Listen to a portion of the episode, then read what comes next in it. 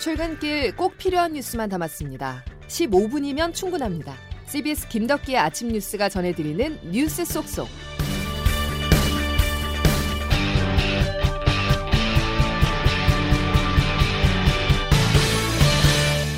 6월 11일 김덕기 아침 뉴스 시작합니다. 오늘 첫 소식은 광주 철거 건물 붕괴 참사 소식으로 시작합니다. 17명의 사상자가 발생했던 이번 사고도 전형적인 인재로 드러나고 있습니다. 경찰은 시공사와 철거업체 등 다섯 곳을 압수수색하고 관련자 13명을 출소안해 수사를 벌이고 있습니다. 광주 CBS 박효진 기자입니다. 광주경찰청은 어제 현대산업개발 광주현장 사무소와 철거업체 두 곳, 감리회사 등 모두 다섯 곳에 대한 압수수색을 진행했습니다.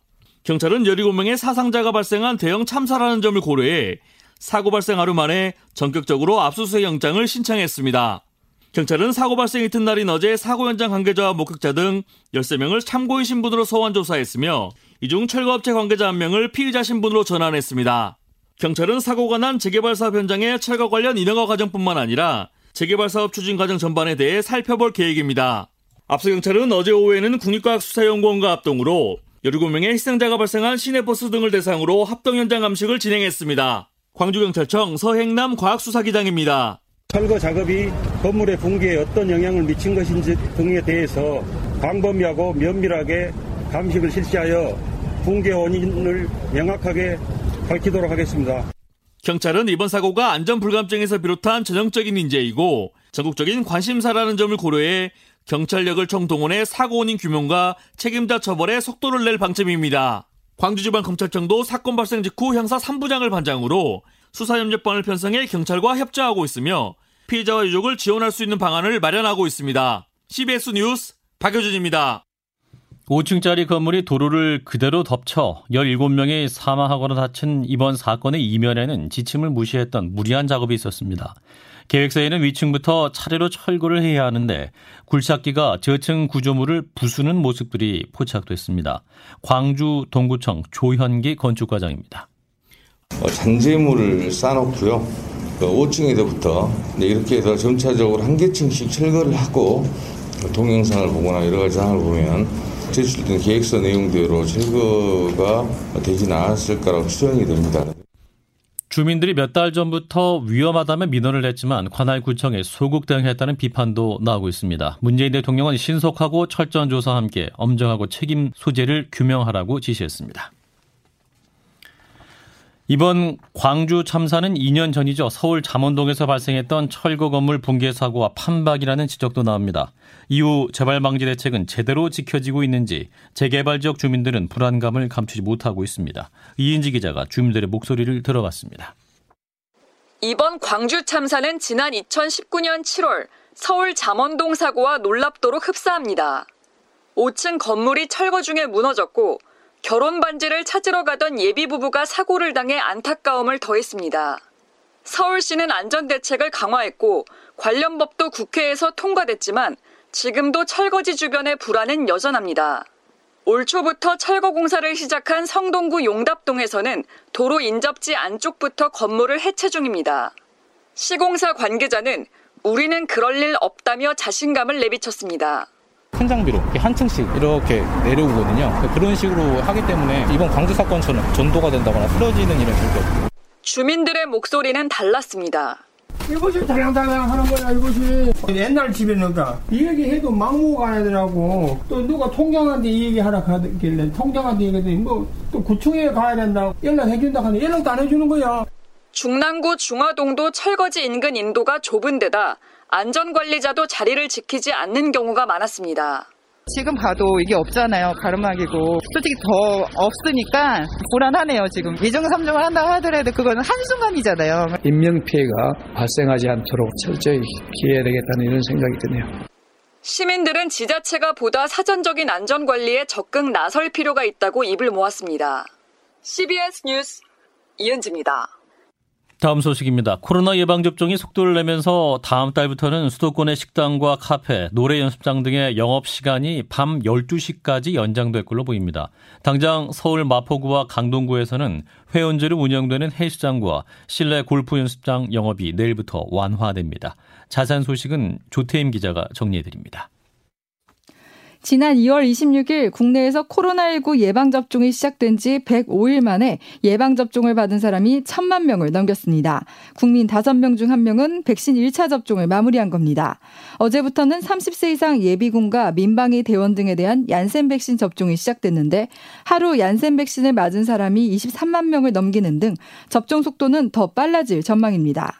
이런 가운데 다음 달부터 수도권 식당과 카페, 노래 연습장, 유흥시설은 자정까지, 그 밖의 시설은 시간 제한 없이 영업할 수 있을 것으로 보입니다. 보건복지부는 다음 주에 7월부터 시행될 사회적 거리두기 개편안을 발표할 예정인데 새 체계에서는 수도권의 경우 자정까지, 비수도권은 시간 제한 없이 영업이 가능해질 것으로 예상됩니다. 당장 서울시는 내일부터 마포구와 강동구의 헬스장, 실내 골프 연습장을 대상으로 한 달 동안 영업 시간을 12시까지 연장하는 서울형 상생방역 시범 사업을 시행합니다. 박유미 서울시 재난안전대책본부 방역통제관입니다.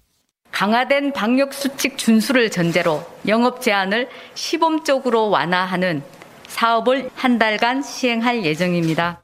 선정된 시설의 직원들은 2주마다 선제 검사를 받아야 하고 밤 10시 이후에는 인원을 절반으로 제한하는 등 강화된 방역 수칙을 지켜야 합니다. CBS 뉴스 조태임입니다. 오늘 오전 발표될 코로나19 신규 확진자는 어제 발표보다는 다소 줄어든 500명대 중후반, 말하면 600명 안팎을 기록할 것으로 보입니다. 정부는 지금의 유행 상황을 최대한 억제하기 위해서 다음 주부터 적용할 거리두기 조정안도 오늘 발표하는데 현행 거리두기와 5인 이상 모임 금지 조치는 이달 말까지 유지할 전망입니다. 고위공직자 범죄수사처가 윤석열 전 검찰총장에 대한 수사에 착수했습니다. 공수처의 첫 정친 수사입니다. 하지만 윤 전 총장이 공식 대선 행보를 시작한 시점에 수사가 진행된 점은 논란입니다. 홍영성 기자입니다. 공수처가 유력 대권 주자로 거론되는 윤석열 전 검찰총장을 겨냥한 수사에 들어갔습니다. 공수처는 지난 4일 윤 전 총장을 직권남용 권리행사방해 등의 혐의로 정식 입건했습니다. 이번 수사는 한 시민단체가 2월과 3월 두 차례 고발한 데 따른 겁니다. 윤 전 총장이 2019년 5월 서울중앙지검장 재직 시절 옵티머스 펀드 사기 사건을 부실하게 수사 지휘했다는 의혹과 검찰총장 재직 당시 한명숙 전 총리 재판에서 검사가 재소자에게 거짓 증언을 시켰다는 의혹에 수사와 기소를 방해해 직권을 남용했다는 혐의입니다. 공수처는 두 사건에 공제 7호, 공제 8호를 부여했습니다. 1년난에 허덕이는 공수처가 1,400건이 넘는 고발 사건 가운데 윤 전 총장 사건 수사에 착수한 배경에 궁금증은 커지고 있습니다. 특히 수사 착수 시점이 윤 전 총장이 본격 대선 행보를 앞두고 있어 수사기관의 정치적 중립 훼손에 대한 비판도 나옵니다. 윤 전 총장 측은 두 사건 모두 검찰 수사와 법무부 징계위원회 판단을 통해 무혐의로 결론난 사안이라며 밝힐 입장이 없다고 설명했습니다. CBS 뉴스 홍영선입니다. 윤석열 전 총장 영입을 놓고도 경론이 벌어졌던 국민의힘 당대표 선거가 오늘 결론이 납니다. 당원들은 45.36%라는 역대 최고 투표율로 변화를 주문하고 있다는 해석도 나옵니다. 누가 당대표가 될까요? 오늘 오전 발표에 관심이 집중되고 있습니다. 이정주 기자입니다.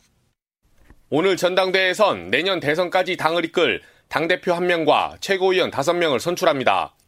나경원, 이준석, 주호영, 조경태, 홍문표 등 5명의 후보가 경선을 완주한 가운데 당원 투표율은 역대 최고치인 45.36%를 기록했습니다. 국민의힘 경선에 여론의 관심이 높아진 것은 이른바 이준석 돌풍이 큰 영향을 미친 것으로 보입니다. 영선 중진이라 불리는 이 후보는 나 후보와 유력 대선 주자인 윤석열 전 검찰총장 영입 방식을 두고 격돌하기도 했고 윤석열 후보가 탑승하지 않아도 어, 경선 버스는 출발하겠다고 말씀을 하시고 윤석열 후보가 버스에 타고 말 거가 왜 버스의 운행에 중요한 요인이 돼야 되는지를 설명 못 하십니다. 경선 막바지엔 막말 논란을 두고 치열한 신경전을 벌였습니다. 그 정신장애인의 일종의 과대망상 이런 것을 말씀을 드린 건데 그거 갖고만 자꾸 얘기를 하시는데 막말 논란도 망상이 막말이면 참 무슨 말을 해야 되는지 참 답답하고요. 새 당대표는 윤 전 총장 입당과 국민의당과의 합당 등 야권 재편 이후 대선 후보 경선 일정을 관리해야 하고 소속 의원 부동산 투기 의혹 조사 등 산적한 현안도 풀어내야 합니다. 무엇보다 이 과정에서 이준석 돌풍으로 확인한 변화의 요구를 어떻게 구현해낼지가 관건입니다. CBS 뉴스 이정주입니다. 국민의힘은 오늘 소속 의원 102명에 대한 부동산 투기 의혹 전수조사를 국민권익위원회에 의뢰합니다. 앞서 국민의힘은 권익위의 정치적 중립성을 믿을 수 없다며 감사원에 전수조사를 의뢰했으나 감사원은 국회의원에 대한 직무 감찰 권한이 없다는 이유로 불가 입장을 밝혔습니다. 성접대와 뇌물 혐의를 받고 있는 김학의 전 법무부 차관이 법정 구속 8개월 만에 석방됐습니다. 대법원이 사건을 2심 법원으로 파기 환송했기 때문인데 사건의 쟁점 김재환 기자가 정리했습니다.